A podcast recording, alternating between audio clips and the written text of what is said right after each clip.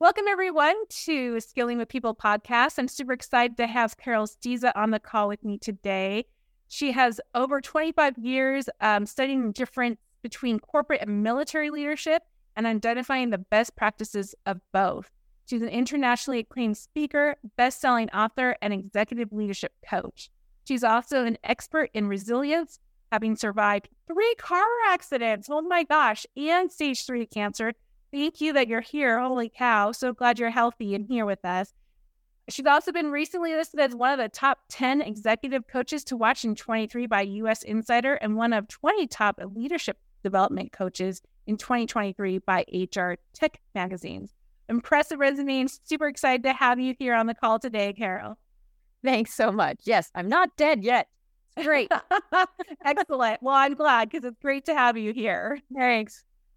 So you've been um, you got into coaching. How, where did that happen, and how that happen for you?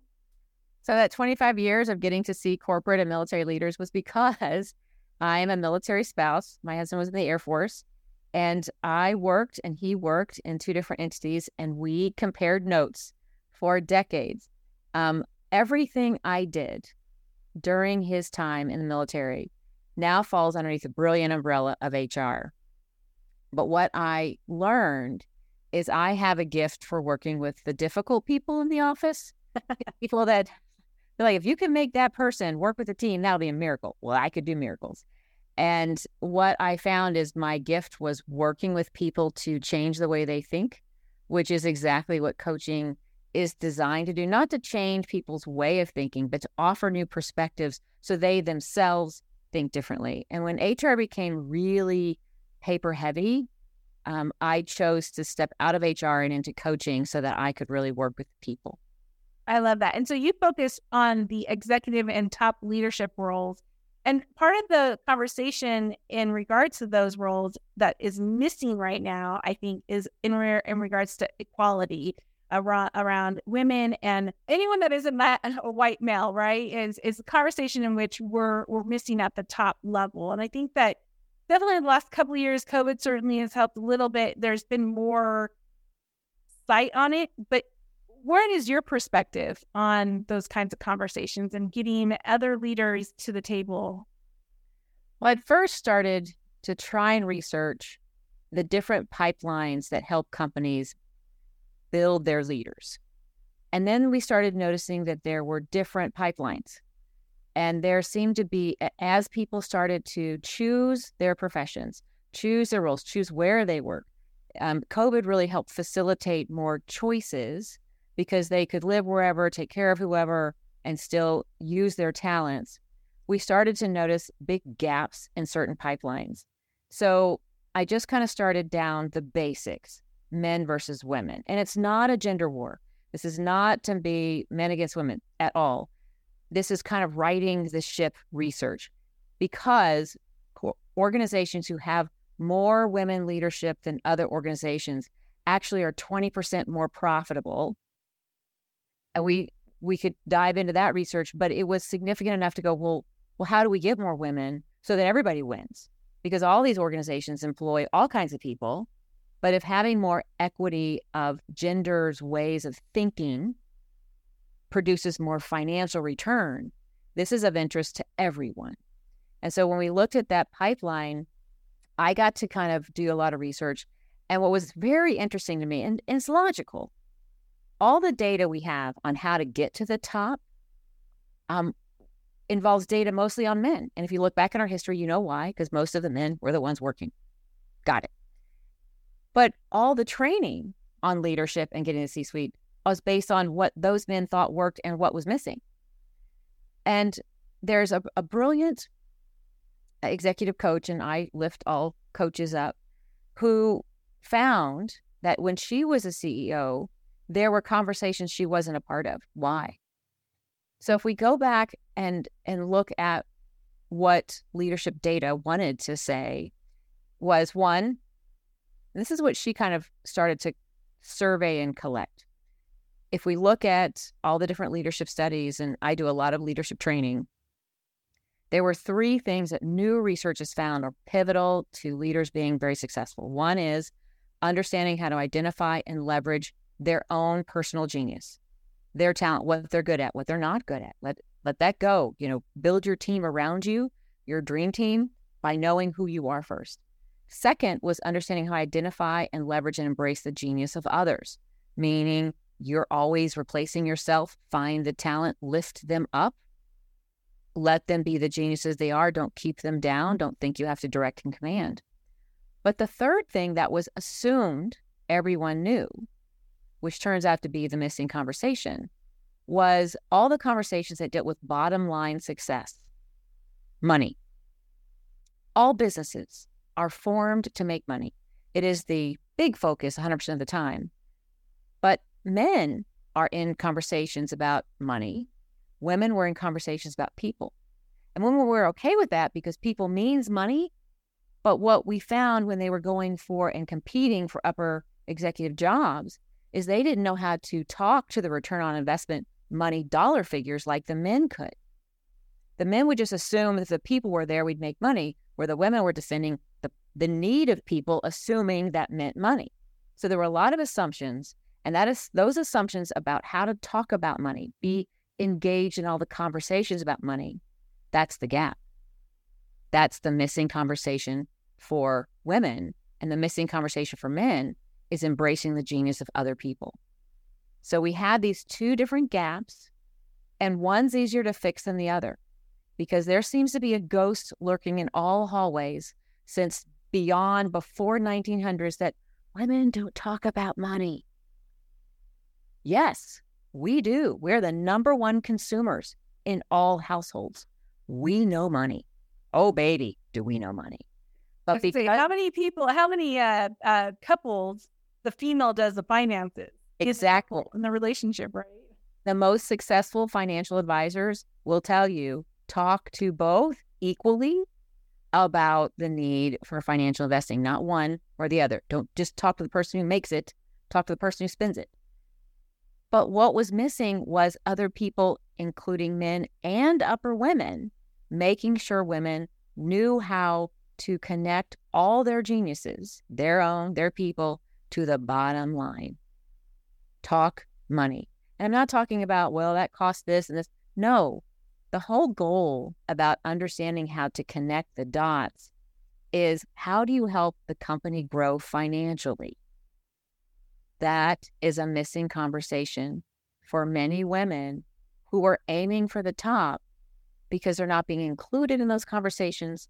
It's assumed they know them, but they still have to prove they know it by talking about it. And we're not talking about it. And it's interesting because I'll sit in a room with people and I'll I'll hear men go, "Hey, you know, I got that car and I got that golf clubs. Oh my gosh!" And then we're doing this project. We pulled in three million dollar a year, and the women are over here going, okay, so how much talent do we need for that project? We are subconsciously taught to talk about different things. And that's biting us in the butt of the top people recognizing who's qualified to help a company grow financially. And I find it a fascinating phenomenon. So, how yeah. solve it, right? Right. Well, obviously, start to get women in all ages and all eh, no matter where they are in their career to be part of that conversation. I, I, I feel the same way. I mean, I'm a math major and I'm always constantly like, how can I learn more about the financials? How can I learn more about how to speak towards that so I can be able to be seen as the leader for this company? Uh, so that is an interesting aha moment that you have for sure. And I think you're spot on. Well, you know, and I, if I connect the dots to what people think women need, this executive presence, all these like words floating around, and they go, well, you know, I'm I'm guiding all my women to have more confidence, and I go, no, they have confidence. They know what they do well. What you haven't told them is what to talk about that supports their confidence. Men, if you if you got all the men in the room and said, let's talk about people, they go, uh, they would, because m- many of them love people, love their talent, love on their people, but they're very quick to go to the bottom dollar. Like when we win that project of 10 millions, I've got the right talent. Well, I'm going to have to save a million. They talk money from the very beginning. And women have a different way of approaching it. that makes other people think they don't know the bottom line. It's not that they don't know it. Everybody is brilliant in their jobs. It's learning the conversations to lean into that allows the people above them to understand what they're ready for. I get really angry when people who are brilliant get passed over and not told why, and then given some lame excuse like presence or this or that. And, and we're finding that no, you just didn't know what they knew and you didn't know the questions to ask them and they weren't prepared to answer them if you asked them. So, what I've been doing with a lot of my clients, regardless of gender, is do you know how that person's efforts is connected to the bottom line of that project? Do you know how your efforts are connected to the bottom line of all the projects you work on? Let's go find that out. What percentage of work are you doing on that project? Well, let's look at the cost of the project. Let's look at the return of it. Let's look at the growth potential of that project. So you're contributing this much to that project and its growth exponentially could be this. And the value you add is. It's just a different way to talk about the same things we already talk about with a little bit more gravitas and exchanging of knowledge. Yeah.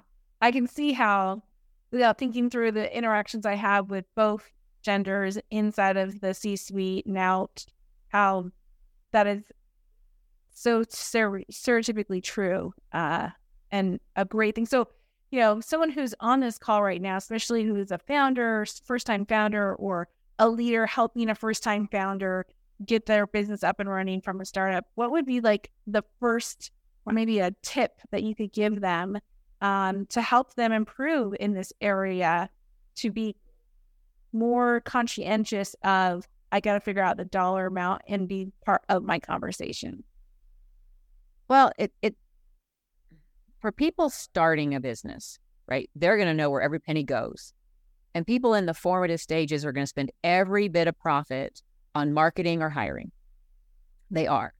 It's when you get into organizations that have multiple layers of talent working that we find the training needs to change and be more intentional about going and telling people how they matter. And so leaders can do this so brilliantly by going and whenever you have five minute conversations about the project or you want to appreciate their efforts, it's always good to say, hey, by the way, here's what you're doing really well.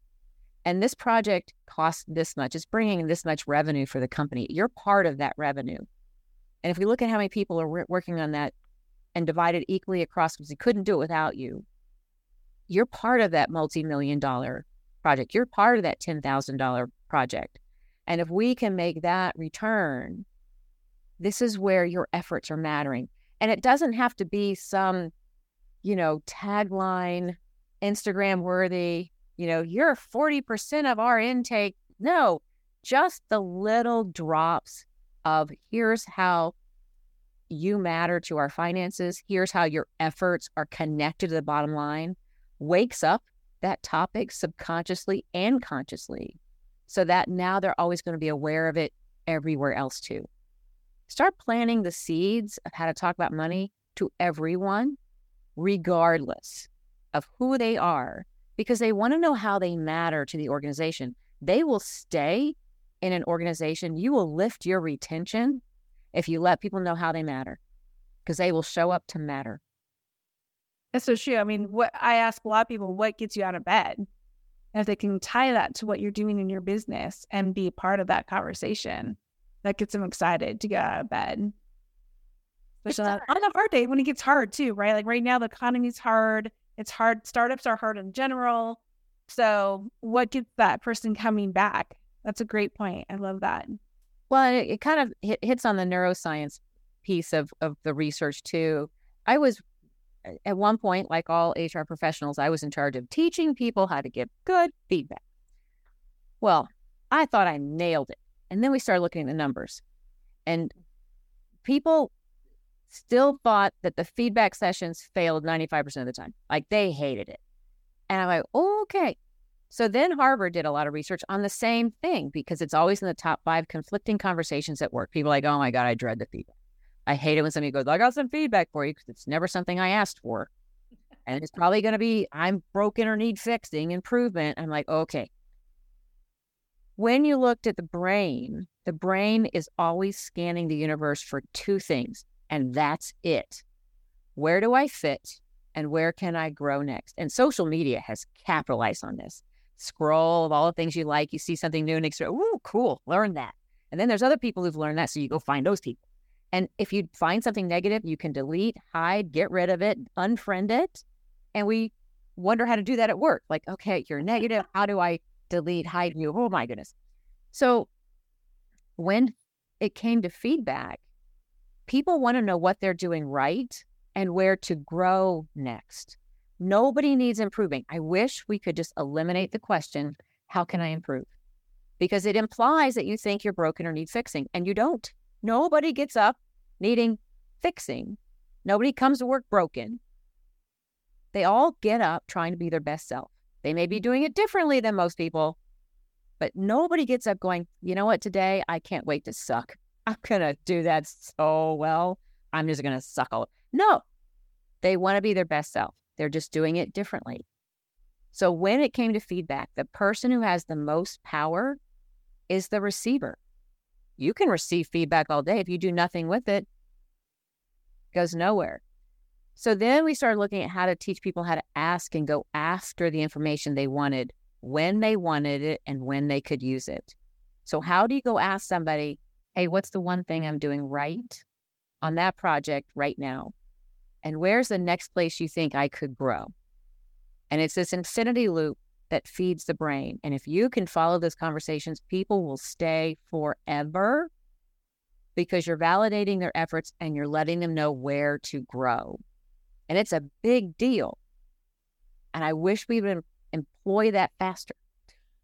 Yeah. I, I that's such um I don't know, such a unique way of looking at it too, because I feel like in the in the HR profession, you know, feedback and reviews and OKRs and goals, like it just feels still so antiquated. Like there's been so much conversation about they need it needs to change, it needs to change, it needs a change, but no one seems to have the right answer what that looks like. But I think you you you got something there in regards to just understanding where people are coming from and yeah, you're right. Like everyone for the most part, I think we all have some bad days every now and then, right? But for the most part, we wake up and we do. We want to be the self, self, the best self that we can be, and uh, we want to make sure that we're interacting and engaging with people in a way that's positive and and meaningful.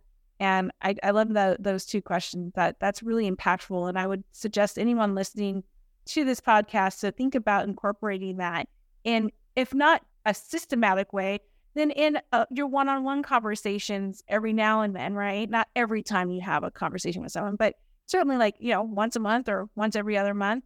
I think yeah waiting to do it once a year is definitely not the right approach. We've learned that for sure. And then um you know having frequent paper or online processes to go through a review it just feels like you know i'm checking off the box because my corporate says i have to do this it's still somewhat meaningful, but the way that you framed it, it just really takes it to a whole new level. Yeah, big information doesn't have to take big time or big planning, and it doesn't have to feel punitive. You can actually have a what's going right conversation, and you can have a where do we grow next conversation. And, and what we found is that the brain can really only handle one thing at a time well we can multitask if it's mundane things we don't think about. The moment you have to think about two things, you pick one. So when people say, well, uh, that sounds really great, but how do I do it? I said, well, easy. Sounds easy, but now it's a new habit, and all new habits can feel hard. So let's make it easy. When you want to talk to somebody, preface the conversation with context. Hey, I want to have about five minute conversation with you about that project. That sets the framework. It sets both people up for success.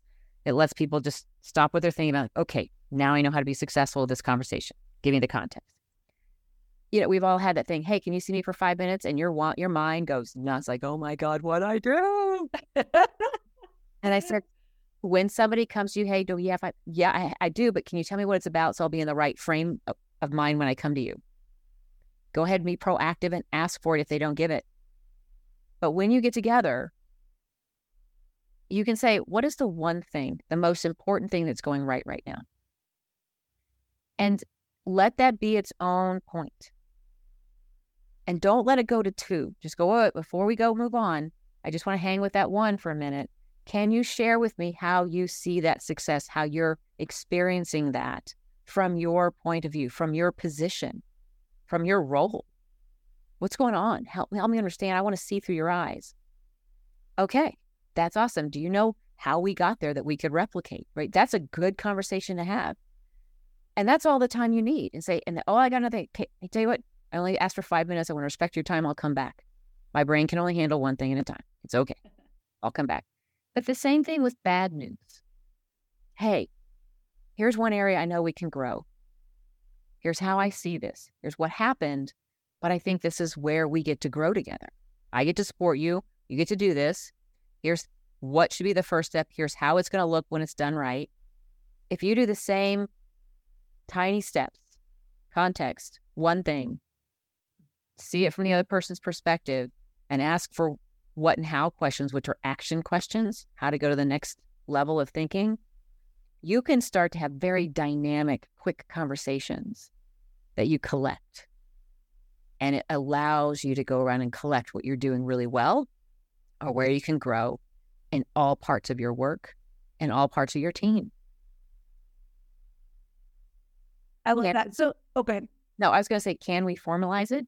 Sure, we can. You just have a form you fill out and you keep track of yourself. You bring it to whatever HR meeting you're going to have. Here's all the things I've been asking, collecting. Boom. Yeah. It's a different formalization. It's a self propelled formalization. Again, the power of doing anything with feedback is the receiver. So let's give the power to the receiver and let them ask.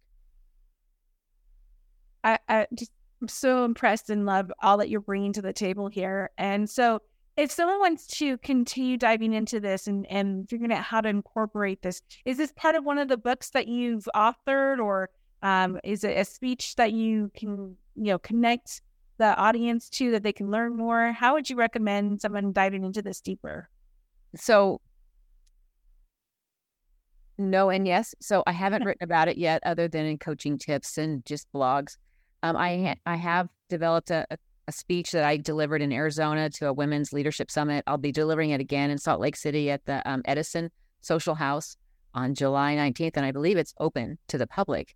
It's for women um, in leadership roles to come and just they get to hear me and they get to hear my friend Sharon, who is the first female F 16 pilot. Um, she gets to describe how she got there because it's not a traditional path. And I think it's a brilliant way to open up how we go after things in non traditional ways. Um, but I am um, putting together a leadership challenge um, quarterly program that'll start in September, and it will c- include this type of push to understand how to go after what works, where you can grow, and how to talk about the bottom line more consistently as a leader to everyone you want to build up. Um, and in the in 2024, I have a goal of co-creating with leaders a mastermind. There's a certain level of leadership that, that becomes isolating.